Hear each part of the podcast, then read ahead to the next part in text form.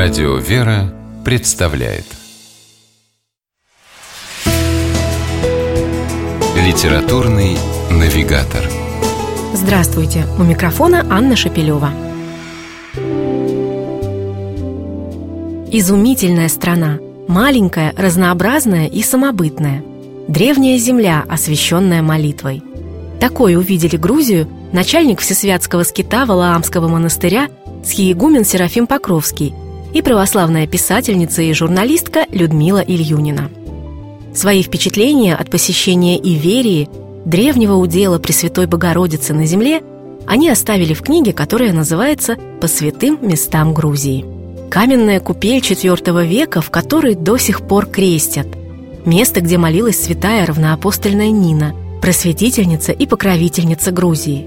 Пещера, в которой среди диких зверей 40 дней подвязался в посте и молитве преподобный Шиом Гвимский, основатель грузинского монашества. Святынь в Грузии столько, что, пожалуй, и не перечесть. О многих из них авторы подробно и увлекательно рассказывают, погружая читателей в древнюю историю этих мест, и каждый в своей манере делится впечатлениями и переживаниями от увиденного. К примеру, схиегумен Серафим Покровский ведет свой рассказ в форме дневника – в первой части книги день за днем мы вместе с ним открываем для себя Святую Грузию.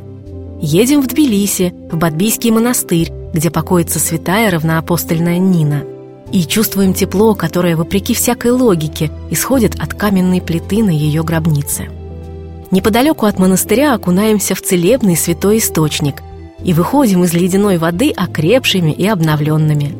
А потом долго любуемся плодородными виноградниками Алазанской долины – белеющими вдали снежными вершинами Кавказского хребта, и вслушиваемся в священную тишину этого удивительного места.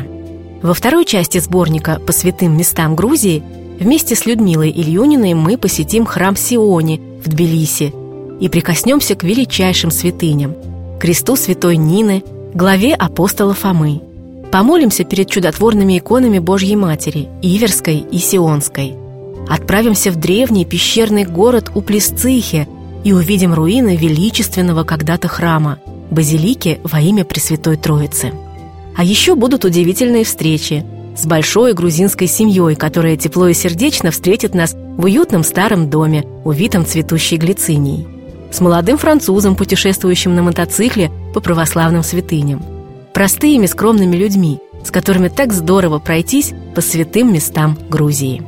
С вами была программа «Литературный навигатор» и ее ведущая Анна Шепелева.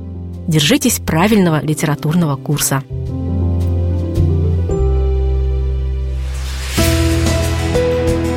«Литературный навигатор»